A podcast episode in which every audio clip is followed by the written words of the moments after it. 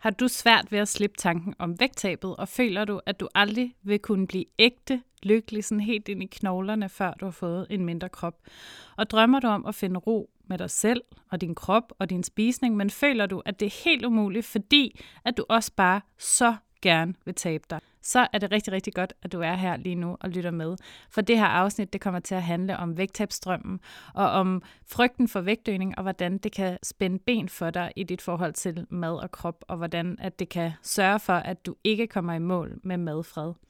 Lad os komme i gang.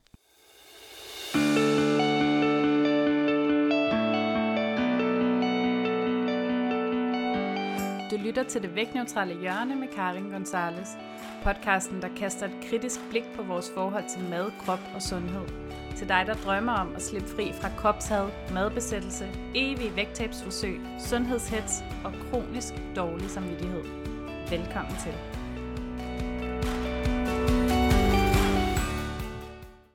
Jeg oplever rigtig ofte, at der er nogen, der kommer og snakker med mig om den vægtneutrale tilgang og siger, at det lyder også bare virkelig befriende, og jeg vil virkelig, virkelig gerne have et afslappet forhold til mad, og jeg vil gerne lære at kunne acceptere min krop og ligesom spise i overensstemmelse med mine indre signaler og nyde til sult og mæthed og alt det her. Det lyder bare virkelig, virkelig godt. Jeg vil det rigtig, rigtig gerne. Men jeg vil også bare virkelig gerne tabe mig. Det er næsten ordret, hvad alle mine klienter de siger til mig, når de tager fat i mig for allerførste gang at det her madfred og kropsfred og, og den her følelse af intuitiv spisning, og det lyder sådan helt fantastisk, og det lyder utopisk for dem, og det lyder tiltrækkende og befriende. Men hvad så med det der vægttab? Fordi de kan bare ikke forestille sig nogensinde at kunne acceptere og finde sig til rette i den krop, som de har lige nu og her. Og det kan jeg virkelig, virkelig godt forstå, at man kan have det sådan. Og hvor kommer de her tanker fra? At ja, jeg vil rigtig, rigtig gerne have madfrihed. Ja, jeg vil rigtig, rigtig gerne lære at spise i overensstemmelse med, hvad min krop har brug for. Jeg vil rigtig gerne tage mig godt af min krop, men jeg kan bare ikke være i den her krop. Den skal være mindre. Og hvor er det, de her tanker, de kommer fra? Jamen altså, de kommer fra den her kæmpe industri, vi har en slankeindustrien, der er øh, så mange penge værd, at du nærmest ikke engang kan forestille dig det. Og den kommer altså også fra den her kultur, som unuanceret fejrer vægttab, som var det den hellige gral. Altså vi kender det alle sammen, alle de her historier om, ej, prøv lige at se hende her, hun har tabt sig x antal kilo, hvor er hun bare sej, og hvor er hun bare dygtig, og nu har hun det meget bedre. Sådan alle de her virkelig øh, rosenrøde, glitrende historier, vi har omkring vægttab, og som fylder overalt i vores kultur, i medierne, i sociale medier, i fjernsynet. Og så parallelt med det har vi den her skræmmeretorik om tykkhed, som konstant, vi får konstant at vide det her med, det er usundt at være tyk, det, du bliver syg, hvis du ikke er syg allerede, når du er tyk, så bliver du det i hvert fald i fremtiden, og at det skal vi forebygge, og det skal vi sørge for at komme af med. Vi skal knække den her kurve, der bare er opadgående, for vi får flere og flere tykke mennesker. Åh oh, nej, pas nu på. Alle de her sådan, skræmmeretoriske begreber, så, som bliver brugt, når det gælder tykkhed. Så vi lever altså både med den her kæmpe industri, og der vil jeg så også sige, at øh, selv sådan noget medicinalindustrien, Novo Nordisk og andre, der producerer vægttabsmedicin eller laver vægttabsoperationer, og alle de her også en del af den her kæmpe, gigantiske industri, der sørger for, at vi alle sammen går og higer efter at tabe os. Det er altså blandt andet den industri, at de har tanker om, ja, jeg vil rigtig gerne have madfred, ja, jeg vil rigtig gerne have det, altså behandle min krop godt og lade være med at gå rundt og sulte hele tiden, men jeg vil også bare tabe mig. De kommer altså både fra alle de budskaber, den her gigantiske industri kommer med, og så kommer det fra den her kultur, hvor vi i århundreder nærmest har, har gået og talt ned til tykke mennesker, og vi har fået skabt den her historie om, at tykkhed er forkert og forkasteligt, og noget vi for alt i verden ikke skal være. Øh, der er lavet nogle rigtig interessante studier, som viser, at tykfobi, eller den her øh, nedladende og nedvurdering af tykkhed faktisk er sådan en af de mest acceptable former for diskrimination i samfundet. Det er som om, at rigtig mange er vågnet op og ved godt, at racisme er, er noget lort, og at homofobi er noget lort, og alle de her ting.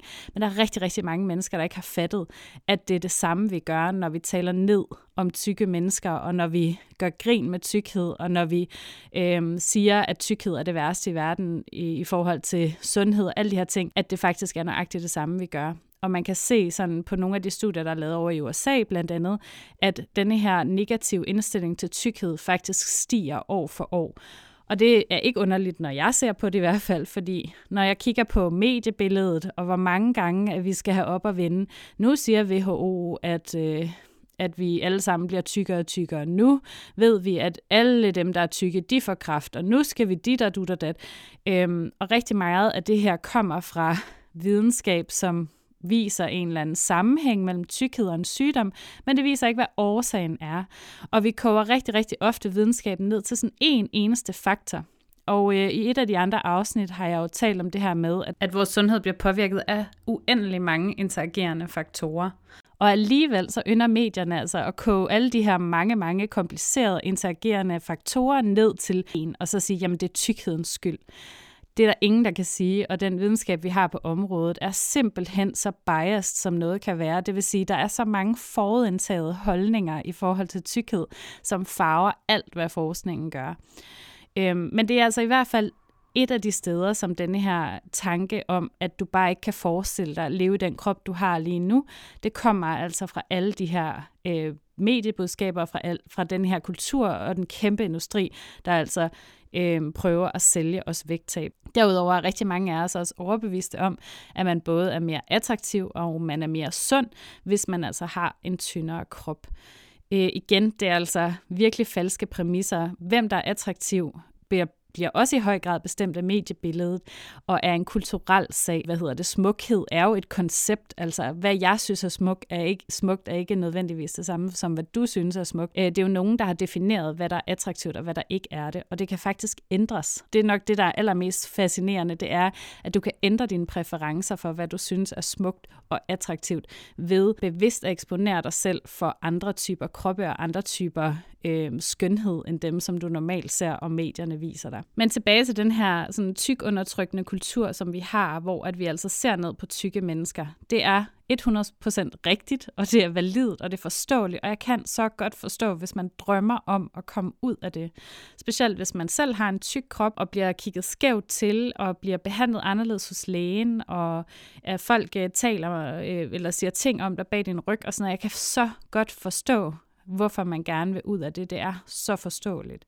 Men den idé, at vores vægt er kontrollerbar, og at vejet vægttab er muligt for de fleste, det er simpelthen et falsk præmis. Det er ikke det, som videnskaben viser. Og derfor, når vi bliver ved med at gå rundt og hige efter den her mindre krop, så går vi rigtig ofte glip af en hel masse ting i livet, som vi kunne tage glæde af og have glæde af at, at gøre lige nu og her, uden at tabe os først. I stedet for, så kommer vi oftest til at sidde fast i sådan en lang, øh, ødelæggende og drænende cyklus af konstant at forsøge at komme ned i vægt. Og så glemmer vi, at livet ligesom bare passerer, mens vi bruger al vores tid og opmærksomhed på, hvad vi putter i munden og hvor meget vi bevæger os. Så udover den her kæmpe kultur og, øh, og mediebilledet og sundhedsdiskursen, som ligesom skubber os hen i en retning af, at vi helst ikke vil have en tyk krop, øh, så sker der også rigtig ofte det, at vi med den her vægttabstrøm skaber sådan nogle glansbilleder og drømmescenarier ind i vores hoveder om, hvordan livet efter et vægttab det vil være at så bliver vi smukke, og så bliver vi attraktive, og så vil alle ligesom kunne lide os. Og så har vi måske den her idé om, at så vil vi have succes med alt, hvad vi gør, og vi får måske vores drømmejob, og vi bliver fejret for alt det, vi kan, og får sådan den anerkendelse, som vi måske drømmer om og, og gerne vil have. Og måske møder vi kærlighed virkeligheden og bliver lige pludselig værdsat. Og lige pludselig, når vi kommer ned til den her drømmevægt, hvor vores krop pludselig er, som den skal være, så bliver vi ikke længere dømt af andre. Så er der ikke længere nogen nogen, der kigger øh, skævt til os, så, så vil alle ligesom bare synes, at vi er nogle fantastiske og skønne mennesker. Og jeg kan i hvert fald rigtig godt genkende det her glansbillede. Ej, hvor havde jeg bare før i tiden den her idé om, at jamen, når jeg først blev tynd, og når jeg først fik ligesom sådan styr på min krop, og når jeg endelig havde lært at kontrollere den, så vil alt ligesom bare gå op i en højere enhed. Så vil jeg være øh, den, de andre ligesom tænkte, wow, altså bare jeg var ligesom hende, og, og, og så vil jeg være nærmest klogere og dygtigere og bedre til alting, og jeg ville slet ikke føle noget mindre værd. Jeg ville bare sådan ligesom indtage verden med øh, selvtillid og hovedet holdt højt osv. Øhm, og måske har du også den her slags vægttabsdrøm, og det kan jeg virkelig, virkelig godt forstå. Og ofte så ligger der sådan nogle helt dybe menneskelige grundfølelser inde i, øh, i det her vægttabsønske. Og den her sådan virkelig dybe trang til at blive elsket af andre, at blive værdsat, at andre mennesker synes, vi er noget værd og sætter pris på os, at vi hører til. Sådan de her meget, meget menneskelige grundfølelser, det er det, vi ligesom higer efter og drømmer om. Og så er det oftest, at vi tænker, at jamen, det vil denne her tynde krop altså give mig. Øhm, og det er selvfølgelig et falsk præmis. Selvfølgelig vil en tynd krop ikke sikre dig, at andre ikke dømmer dig, og, og øh, en tyndere krop vil ikke sikre dig anerkendelse og kærlighed, og at du bliver værdsat overhovedet. Altså en krop er, er en krop. Og det er jo det, der er så svært ved det her, det er, at den her drøm om vægttabet oftest er så urealistisk. Både det, at, at det er virkelig, virkelig svært at nå dertil at komme til der, hvor drømmen bliver opfyldt, fordi måske har du også oplevet det, at drømmen rykker sig hele tiden. Så selv hvis du nu har prøvet at tabe dig rigtig meget på et tidspunkt, så er det i hvert fald mit gæt, at du nok aldrig var helt tilfreds. Du kom nok aldrig helt i mål, der hvor du tænkte, så, nu er jeg færdig. øhm, fordi så kan det være, at der kom den her frygt for, at øh, måske tager på igen, eller også kan det være, at du begyndte at fokusere på, ja, okay, nu har jeg tabt mig, men så skal jeg også lige have strammet huden op, eller nu har jeg tabt mig, men så skal jeg også lige have fjernet den løse hud, eller nu har jeg tabt mig, men mine bryster skal også være lidt større, eller hvad ved jeg. Så målet rykker sig hele tiden, oftest fordi det ydre kan aldrig fikse det indre. Og det, der sker, når vi drømmer om de her drømmescenarier om vægttabet, det er, at vi drømmer om nogle virkelig dybe, og få opfyldt nogle virkelig dybe drømme inden i os, som anerkendelse, respekt, kærlighed, øh, tilhørsforhold, fællesskab, de her ting. Og det vil aldrig nogensinde blive løst af, at du ændrer din krop. Så når du har det her drømmescenarie om vægttabet, og hvordan dit liv ligesom vil blive, når du endelig kommer ned i vægt, så kan det være rigtig, rigtig vigtigt at stoppe op, og så sådan ligesom huske at tage de her rosenrøde briller lidt af. Øhm, jeg kan jo i hvert fald fortælle dig øh, lidt om mig selv og mit liv, at rigtig mange gange i mit liv, så har det lykkes mig at tvinge min krop ned til at være mindre. Og øh, der stoppede det her glansbillede ligesom. Altså jeg drømte om, at nu, når jeg bliver øh, tyndere, så bliver alt godt. Men når jeg så var tyndere, så skete der ikke særlig meget inden i mig. Altså jeg følte mig stadig forkert, og jeg var stadig introvert, og jeg var stadig genert, og jeg holdt mig stadig tilbage. Og jeg følte mig aldrig komfortabel i min egen krop den var aldrig god nok. Så mit, mit fokus rykkede sig ligesom bare, at når jeg bliver tynd, ja ja, okay, men så skal jeg i hvert fald også træne noget mere, så, så jeg bliver mere defineret, eller så skal jeg i hvert fald også få nogle piercinger, eller farve mit hår, eller, eller sådan. Altså, der var hele tiden et eller andet ydre, der skulle fikses, fordi så kommer det nok den der følelse af, at jeg er noget værd. Men den kom bare aldrig. Og det er jo også det, vi rigtig ofte ser, sådan både gennem forskning, at øh, kropsbilledet ændrer sig ikke bare, fordi du ændrer dit ydre, øh, og den måde, du har det på dig selv og dit selvværd, det ændrer sig ikke bare, fordi du ændrer dit ydre. Og vi ser det jo også på sociale medier, altså alle de her vægttab succeshistorier i gåseøjne. Rigtig mange af dem fortsætter jo med at kæmpe, og så kæmper de med, at de måske har hyperfokus på mad og krop, og, som de aldrig rigtig kan komme ud af.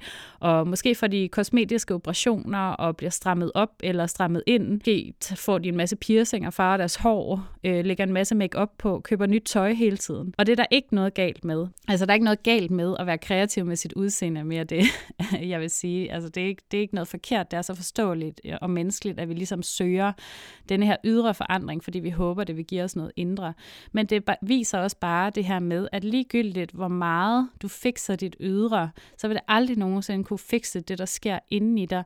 Og det, der måske er kernen til, at du bliver ved med at søge det her vægttab, som rigtig oftest handler om, at du ikke føler, at du er noget værd, og rigtig oftest handler om, at du higer efter den her anerkendelse, tilhørsforhold, kærlighed, connection, som, som du måske ikke får eller har i, i dit nuværende liv. Så hvis jeg ligesom skal samle trådene lidt her, så er det altså det her med, det der foregår inde i, og de mindre værdsfølelser, du måske har, og som hører sammen med kropsutilfredsheden, dem kan du ikke fjerne ved at fikse dit ydre. Det kan du simpelthen ikke. Lige meget hvor meget du fikser, så vil målet bare rykke sig. Så måske er det på tide at stoppe med at have fokus der, og begynde at, at have fokus på, hvad er det, der sker inde i mig, og hvorfor er det, jeg føler, at jeg ikke er nok værd, eller hvorfor er det, jeg higer efter de her øh, den her anerkendelse og den her øh, dybe connection med andre mennesker. Hvordan er mine relationer? Er de, har de brug for lidt arbejde? Eller skal jeg prøve at finde nogle nye mennesker, der kan være i mit liv? Altså, hvad er det, hvad er det der sker inde i mig? Så når du nu oplever, at den her vægttabstrøm, den ligesom tager over, og, og at den fylder rigtig, rigtig meget, og det vil den gøre fra tid til anden. Altså, det er normalt, at den kommer og, og, og går. Forskellen er jo ligesom bare, om du reagerer på den, eller om du ikke gør. Men når den her drøm fylder rigtig meget, og du begynder at tænke meget over, ej, hvis nu bare jeg tabte mig, hvad så? Så er det en rigtig, rigtig god idé at stoppe lidt op, og så spørge dig selv om, okay, men hvad koster det mig lige nu at holde fast i den her vægttabstrøm? Altså, hvad går jeg glip af? Hvad er det for nogle ting, som jeg udsætter, udskyder og, og springer over, fordi jeg har den her vægttabstrøm, jeg ikke vil give slip på? Og spørge dig selv, hvordan det har påvirket dig igennem livet at fokusere på vægttab. Altså, er du nogensinde kommet derhen, hvor du gerne vil være? Er du nogensinde kommet i mål i over et par måneder måske? Har du nogensinde været der, hvor du bare har tænkt, altså, jeg er god nok? Har du nogensinde været der? Og øh, hvis du nu har lykkedes dig at komme ned i vægt, fordi jeg har også rigtig mange klienter, der sådan, ja, men det, dengang, der virkede det jo. Og når vi så graver lidt ned i, i sådan historierne, så er det sådan, ja, okay, dengang jeg tabte mig x antal kilo, der virkede det i en til to måneder. Men i de en til to måneder, der var jeg hyperfokuseret på alt, hvad jeg spiste. Jeg var mega stresset, jeg var bange for at tage på igen. Og nogle af mine klienter har endda holdt vægttab i flere år, men beskriver jo så også, når de kigger tilbage, at det var aldrig godt nok. Jeg var konstant opmærksom på, hvad jeg spiste. Jeg var konstant opmærksom på, hvor meget jeg bevægede mig. Jeg var konstant mega, mega bange for, at vægten skulle gå op igen. Jeg følte mig ikke god nok. Jeg følte ikke, at min krop var god nok. Så altså prøv at kigge lidt tilbage, når jeg nu tænker, at dengang, der virkede det virkelig. Hvordan havde du det dengang? Havde du det godt med din egen krop? Hvor meget fyldte det, det her vægttab? Og kunne du finde sådan ægte accept og ægte ro? Altså var det nogensinde nok? Kom du nogensinde i mål?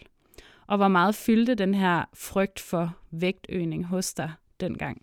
Og specielt når vi taler om det her med frygten for vægtøgning, så kan jeg jo også lige fortælle sådan lidt om min egen erfaring dengang. Og de gange, jeg ligesom har lykkes, det har lykkedes mig at få min krop til at være mindre og få den til at makke ret i en øh, begrænset periode. Øh, så kan jeg jo fortælle, at en af de ting, som var med med det her vægttab, som jeg opnåede indimellem, det var, at jeg monitorerede konstant. Jeg skulle hele tiden tjekke min krop. Jeg skulle hele tiden tjekke, er vægten steget? Er den faldet? Øhm, passer bukserne stadig? Strammer de lidt mere i dag eller end i går? Øh, hvordan ser min profil ud, hvis jeg vender og drejer mig? Altså, så, jeg, så jeg gik konstant sådan og tjekkede, hvordan ser min krop ud? Hvordan er den blevet større? Er den, er den blevet mindre? Har den det okay? Og udover det, så når vægten så var steget, så følte jeg det som et kæmpe, kæmpe nederlag. Og så satte det i gang i sådan en en lavine af handlinger, som var sådan, ej, så skal jeg også tage mig sammen i morgen, og så skal jeg også og sådan stress over, at hvor, hvordan kan jeg komme, få de her kilo væk igen, når, når nu er vægten er gået op, og sådan, altså det var virkelig bare, det fyldte så meget hos mig. Og hvis man nu spruler frem til sådan nu, hvor jeg sidder her og, og har sluttet fred med mad, og det har jeg virkelig. Altså, det er ikke en løgn, det, det findes. og jeg har sluttet fred med min krop øh, der er den her frygt for vægtøgningen, som jeg virkelig var bange for. Jeg var så bange for, at den her vægt skulle komme på igen, når jeg havde tabt den. Og nu er frygten faktisk indfriet. Jeg har taget på. Jeg har øget i vægt. Så det, at jeg gik og var så mega bange for, det er faktisk sket. Og det vildeste ved det er, at det var overhovedet ikke så slemt, som jeg frygtede, at det ville være. Ja, der er der sikkert nogen, der, der øh, taler om mig bag min ryg, eller siger, ej, prøv lige at se, hvor er hun bare blevet meget større, end hun var engang. Og det rører mig ikke. Jeg er så ligeglad. Det må de, de må tænke, hvad de vil. For jeg kan jo mærke, hvordan jeg har det. Jeg kan mærke, hvordan jeg har det inde i mig selv og med mig selv. Og den frihed, jeg har, og den fred og accept og sådan ro omkring min krop, og at den skal nok fortælle mig, hvad den har brug for, og at den har det fint. Altså, jeg har det godt. Det var bare mere, end jeg nogensinde kunne have drømt om. Og den er der ikke mere, den der larm, indre larm om, at jeg ser forkert ud, og jeg er forkert, og øh, min madvalg skal monitoreres og tjekkes og det ene og det andet. Den er der ikke. En ting er, at jeg har øget i vægt, altså jeg har taget på, men jeg har fået så meget. altså jeg har virkelig fået så meget ud af det. Jeg har fået frihed, og jeg har fået ægte madfred, altså jeg har stort set aldrig cravings. Jeg spiser, hvad jeg har lyst til, og hvad jeg har brug for, og det er en bred vifte af meget, meget varierede ting. Og jeg spiser stadig masser af grøntsager, og jeg spiser også masser af ting, som ikke er grøntsager. Øhm, jeg bliver stort set aldrig sådan den her puh overmæt. Jeg har det bare så meget bedre nu, end jeg nogensinde havde det, da jeg sad fast i den her vægttabsspiral og vægtøgningsfrygt. Jeg har fået mere energi, jeg har fået mere ro og mere accept for mig selv, og så har jeg faktisk fået mere kærlighed. Jeg har fået tættere relationer til de mennesker, som jeg holder af. Jeg er blevet bedre til at sige fra. Jeg er blevet bedre til at bede om hjælp. Der er så mange ting, der er sket med mig, efter jeg har øget i vægt, som jeg aldrig havde drømt om kunne komme. Øhm, og nogle gange så holder den her frygt for vægtøgning os fast i de her meget sådan ødelæggende mønstre, der hverken giver os det, vi drømmer om, eller får os derhen, vi gerne vil være. Og så kan vi have alle de her historier og forestillinger om, hvad vil der ske, når jeg tager på, eller hvad vil der ske, hvis jeg tager på. Men ofte så er det faktisk bare sådan katastrofescenarier, som vores hjerne får os til at, at tænke. Og rigtig ofte, så kan det faktisk bare få os til at overse, hvad frygten rent faktisk gør ved os. Fordi den her frygt for vægtøgning, måske holder den der fast i virkelig restriktive spisemønstre, eller de her meget kaotiske spisemønstre, hvor at du måske lader være med at spise noget hele dagen næsten, og så støvsuger du alt, hvad der overhovedet er i køkkenskabene om aftenen øhm, og føler dig totalt overmæt, og så er det forfra igen i morgen og slå sig selv oven i hovedet. Og det er sådan nogle ting, som frygten faktisk kan gøre, at vi holder fast i. Og så er det jo, man kan spørge sig selv om, er det det værd? Altså, har du nogensinde kunnet kontrollere din vægt over virkelig lang tid? Altså, uden at bruge en masse tid og opmærksomhed på det. Og hvis du nu har kontrolleret din vægt over lang tid, er du så glad, altså sådan ægte tilfreds med din krop, eller bruger du bare ekstremt lang tid hver dag på at tænke på den, og monitorere, hvor meget du må spise, og monitorere, hvor meget du træner, og påvirker udsvinge din vægt der meget, og påvirker det der negativt? Altså, hvor meget fylder det i dit eget liv, og er det det værd? Altså måske er det skrækscenarie, du har inde i hovedet om, hvad der vil ske, når du tager på, måske er det ikke så slemt, som du tror. Jeg tænker, at der var lidt meget at tænke over i det her afsnit, og jeg håber virkelig, at øh, du har taget noget med dig herfra. Og hvis du nu føler dig klar til at udforske noget andet end øh, den her vægtkontrol, og hvis du føler dig klar til ligesom at udforske, hvordan det vil være at give slip på det her vægttabs ønske og den her vægtabstrøm, og begynde ligesom at tage dig af din krop fra et mere omsorgsfuldt sted, så kan jeg jo sige, at øh, du kan hoppe på mit minikursus, der hedder Slip madstress og lær at spise intuitivt.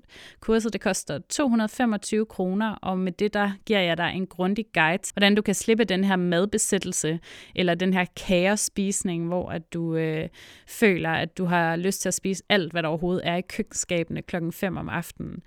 Jeg lærer dig, hvordan du kan komme i gang med intuitiv spisning, og også hvordan du så småt kan begynde at give slip på det her vægttabsønske, og begynde i stedet for at tage dig af din krop og dig selv med øh, meget mere omsorg. Og hvis du nu gerne vil øh, arbejde med forholdet til din egen krop og med frygten for vægtøgning, så har jeg altså en 10-dages Kickstarter guide, som du kan downloade helt kvitterfrit inde på min hjemmeside, som er www.karingonzales.dk-kickstarter guide. Jeg har også sat øh, linket ned i noterne på den her podcast, så der kan du bare trykke, og det eneste, det koster, det er din e-mailadresse, så får du altså guiden sendt direkte hjem til dig.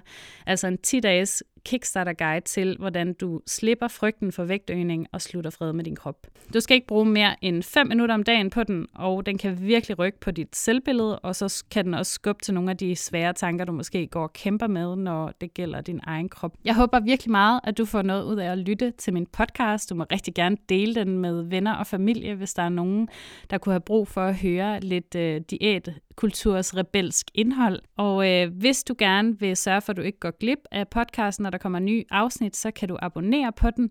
Og du må også rigtig gerne skrive en kort anmeldelse eller give podcasten fem stjerner, fordi det hjælper mig nemlig rigtig meget, så andre kan opdage podcasten og have glæde af den. Og helt ærligt, så synes jeg jo, at vi skal sprede ordet til alle, vi overhovedet kender, så vi kan få en verden, hvor at flere kropstyper bliver fejret, og at der ikke er så mange, der lever på øh, elendige slankekurer dag ud og dag ind og at der er flere, der stopper med at hade deres egne kroppe, eller skælde andre ud for deres kroppe. Spred ordet vidt og bredt, så flere kan lytte til den her podcast, og øh, husk også, at hvis du gerne vil lære at stoppe med at støvsuge køkkenskabene hver aften, så kan du altså stadigvæk få fingrene i min minikursus, slip madstress og lær at spise intuitivt. Husk at følge mig op på sociale medier, du finder mig på karingonzales.dk. Husk Gonzales skrives med to sætter. Jeg håber, vi høres ved igen næste gang. Tak for denne gang.